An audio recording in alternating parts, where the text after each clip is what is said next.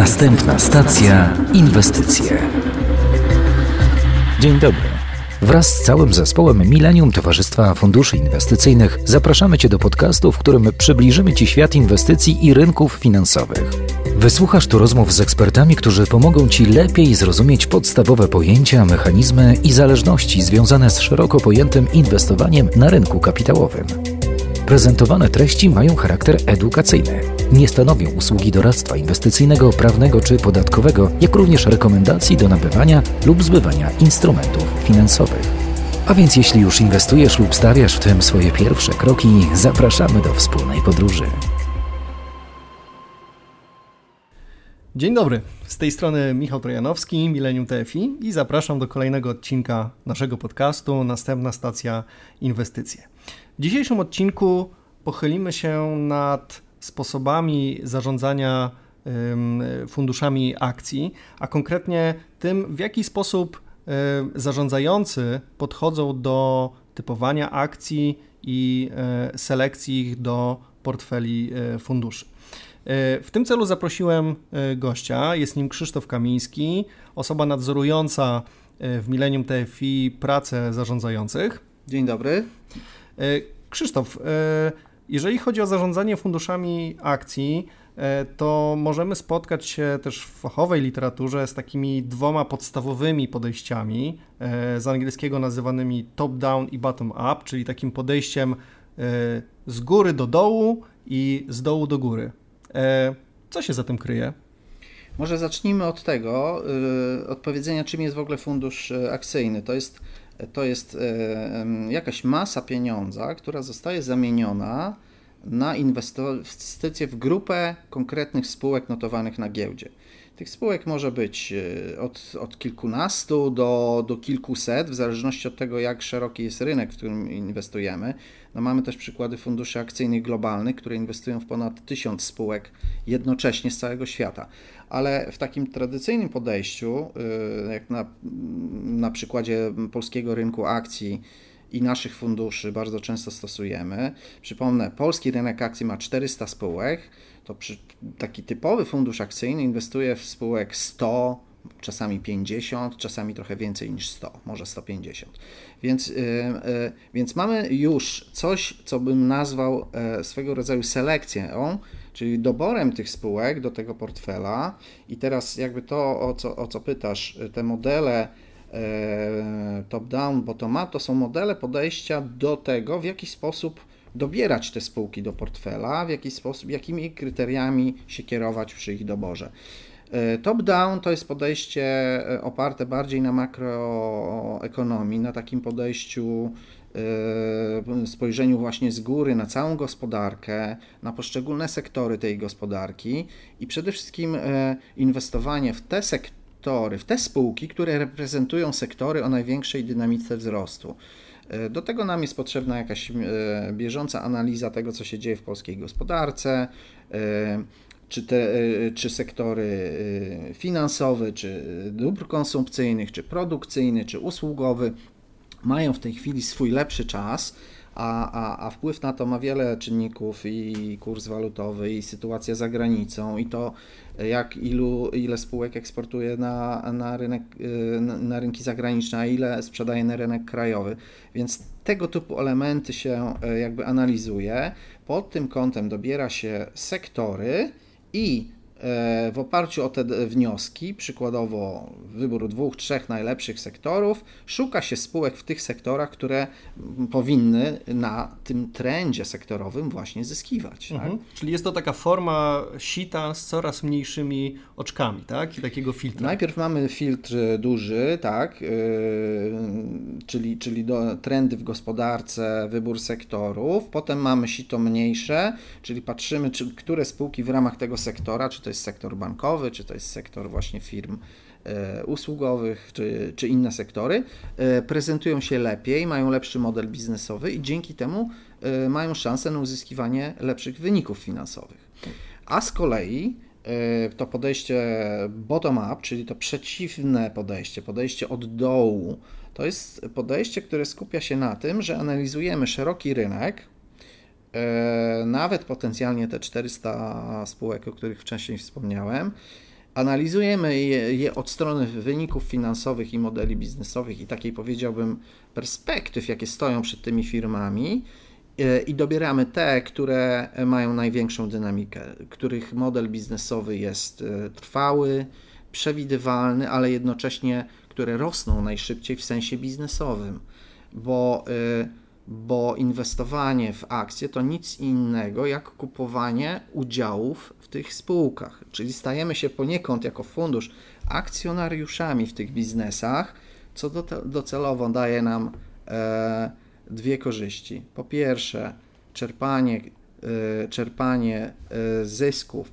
z dywidend, czyli z, z zysków, jakie wypracują te spółki, a po drugie, czerpanie zysków z tego, jak jest wyceniana ta spółka przez rynek publiczny, czyli przez giełdę papierów wartościowych, czyli przez szeroki rynek inwestorów, bo jak firma rozwija swój biznes, jest warta więcej, a co za tym idzie, ceny ich akcji powinny być warte więcej. Mhm.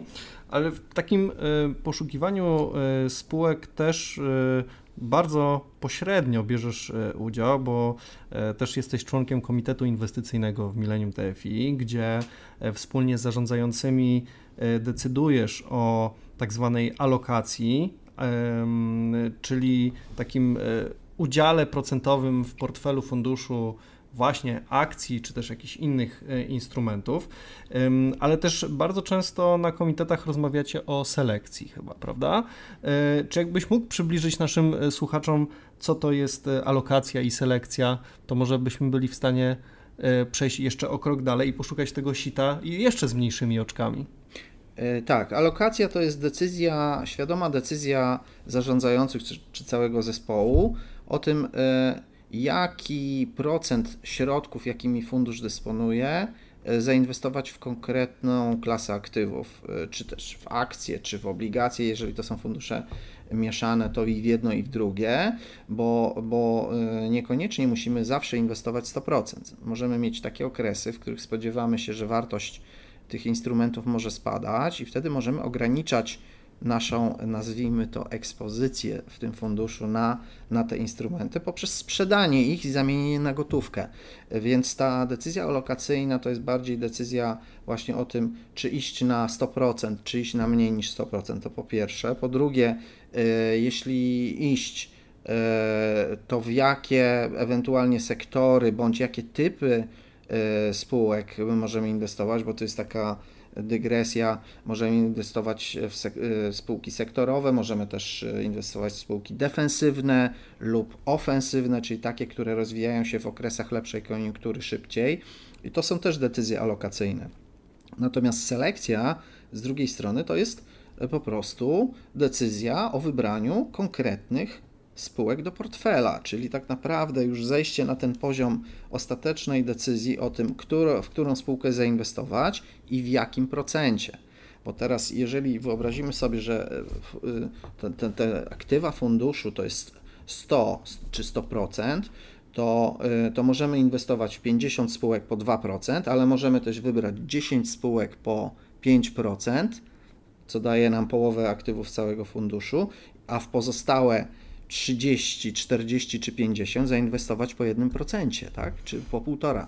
I to, y, to też jest decyzja y, y, bardzo istotna dla wyników funduszu, ale ona ma charakter decyzji o tym, czy ja chcę wybrać tych liderów i na nich postawić, tak? I w jakim stopniu. I to jest właśnie decyzja selekcyjna. Ale no właśnie, to, to zatrzymajmy się tutaj na chwilę, bo czy to znaczy, że właśnie ta selekcja jest takim determinantem i wyróżnikiem poszczególnych funduszy akcji, no bo jeżeli wspominasz, że na polskim rynku mamy dostępnych tam gdzieś około 400 spółek. Funduszy akcji w Polsce też mamy y, no, przynajmniej kilkadziesiąt, jeśli nie kilkaset, y, które w ogóle ten komponent y, klasy aktywów uwzględniają. No to czy w takim razie selekcja jest właśnie tym elementem, który różnicuje te fundusze między sobą i zapewnia im potencjalny sukces? No jeśli ja miałbym e,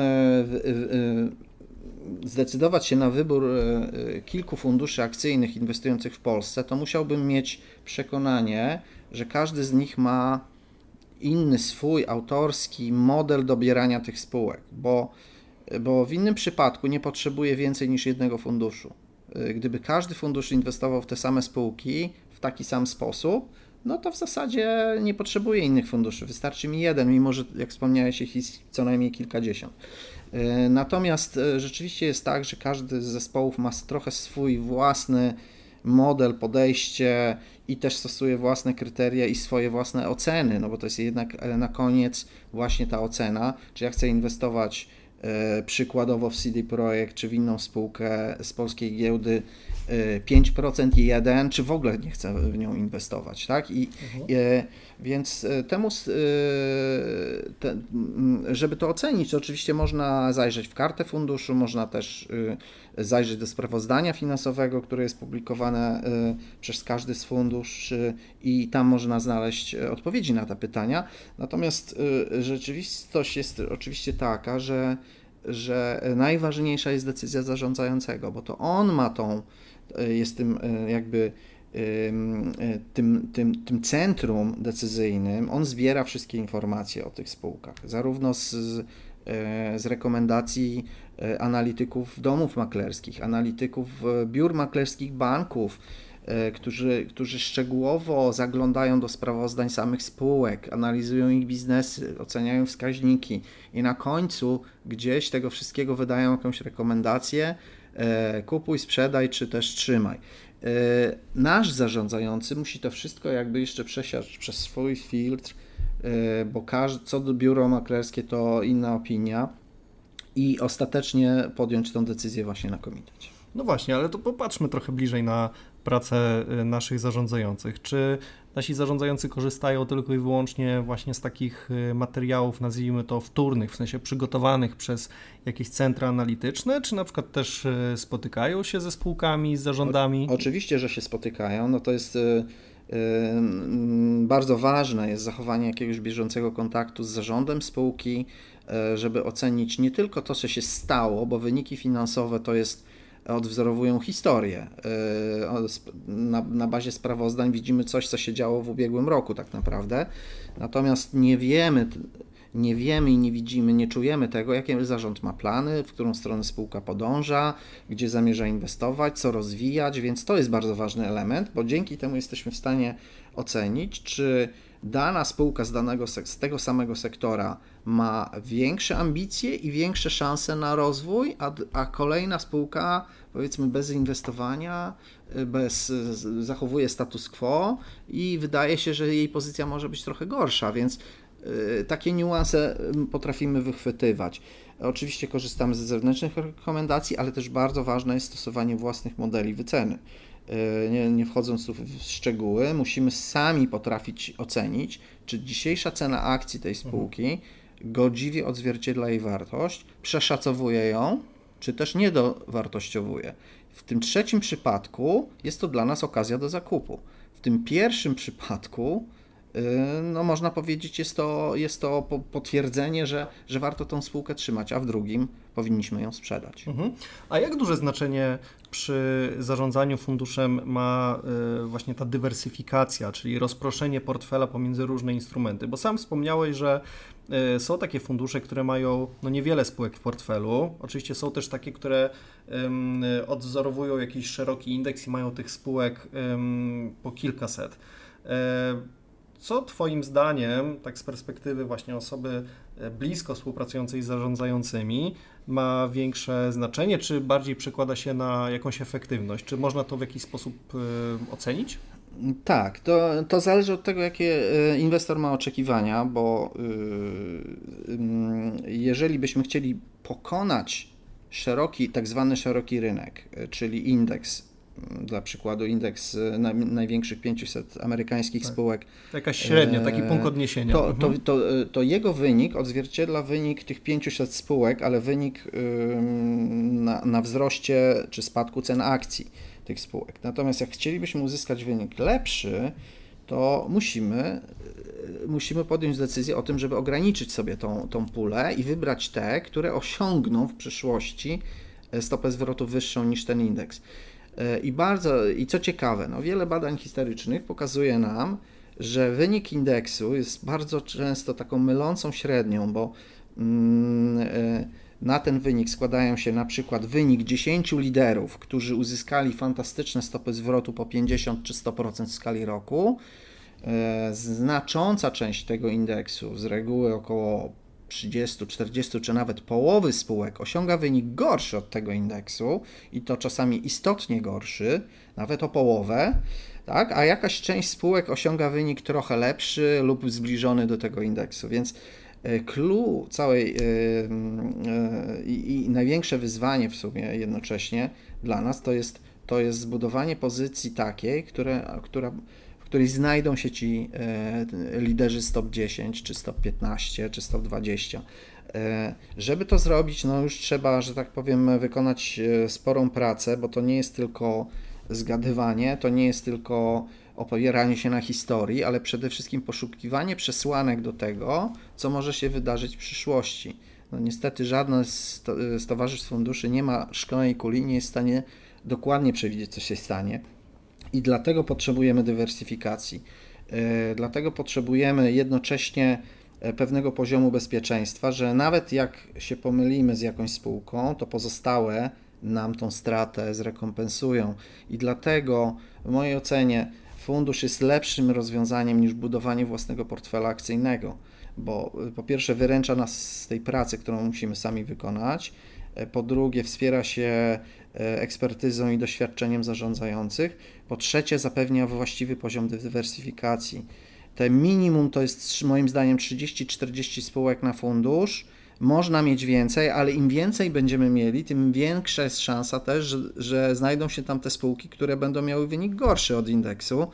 Więc, e, więc musimy znaleźć ten właściwy balans między, między dywersyfikacją z jednej strony, a ograniczaniem tego portfela do jakiegoś sensownego skoncentrowanego nasz, portfela naszych y, tak zwanych liderów. Jasne. E, I też nie możemy zapominać o ryzyku, prawda? No bo im większa koncentracja, im mniej pozycji w portfelu, tym teoretycznie większe ryzyko. Z drugiej strony, jeżeli mam ten portfel bardziej rozproszony, daje mi to większą dywersyfikację, ale właśnie no, większa szansa na to, że będę miał w portfelu zarówno te spółki, które działają, jak i te, które nie działają. Tak no zgadza się, ale to jest mhm. też, y, mhm. to jest też ok, bo, bo inwestor może mieć takie podejście, że ja wcale jakby nie muszę zarabiać lepiej niż, niż indeks, ja mogę po prostu, ja chcę zarabiać tyle, co daje rynek i wtedy dobrym sposobem jest no, inwestowanie w fundusze szerokiego rynku, które które mają tych spółek więcej, mamy wtedy dzięki temu większy poziom dywersyfikacji, jesteśmy bardziej odporni. Mhm. To Krzysztof, spróbujmy to w takim razie podsumować. Co Twoim zdaniem jest takim kluczowym wyzwaniem przy inwestowaniu w akcje z perspektywy zarządzającego funduszem akcji?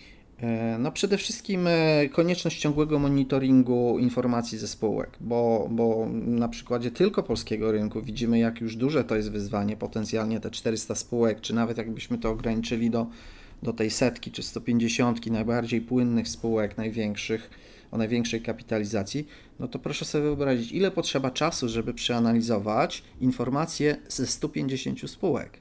To jest praca kilku ludzi codziennie i to wymagająca praca, bo to są dane finansowe, niefinansowe, e, informacje nowo napływające o jakichś planach, biznesach, przejęciach, czy też spraw, sprawach sądowych, więc, więc ten ciągły monitoring jest ogromnym wyzwaniem i tu znowu fundusze inwestycyjne jakby wychodzą naprzeciw e, tak zwanym e, e, inwestorom detalicznym, bo oni tych informacji nie są w stanie przetworzyć, nawet nie mają dostępu do wielu informacji, które są publikowane jedynie, jedynie w specjalistycznych serwisach finansowych. Ale druga sprawa, poza tym monitoringiem, to jest właśnie ta, ta, taka praca decyzyjna, czyli podejmowanie decyzji o tym, kogo do, z portfela wyrzucić i kogo dołożyć. Ciągle musimy poszukiwać, ciągle jednak podejmować te decyzje o tym, kogo, kogo wymienić w tym portfelu. I to są te dwa najważniejsze wyzwania, które, które, z którymi mamy codziennie do czynienia. To ja też spuentuję w takim razie to takim kulinarnym porównaniem, bo to wszystko faktycznie składa się na taką żmudną pracę, która trochę przypomina e, wyciąganie tych rodzynek e, z, z ciasta. Tak? E, Krzysztof, bardzo Ci dziękuję w takim razie za przybliżenie tej trochę kuchni związanej z działaniem funduszy akcyjnych. Zapraszam oczywiście do kolejnych odcinków i do usłyszenia. Dziękuję, dziękuję Państwu.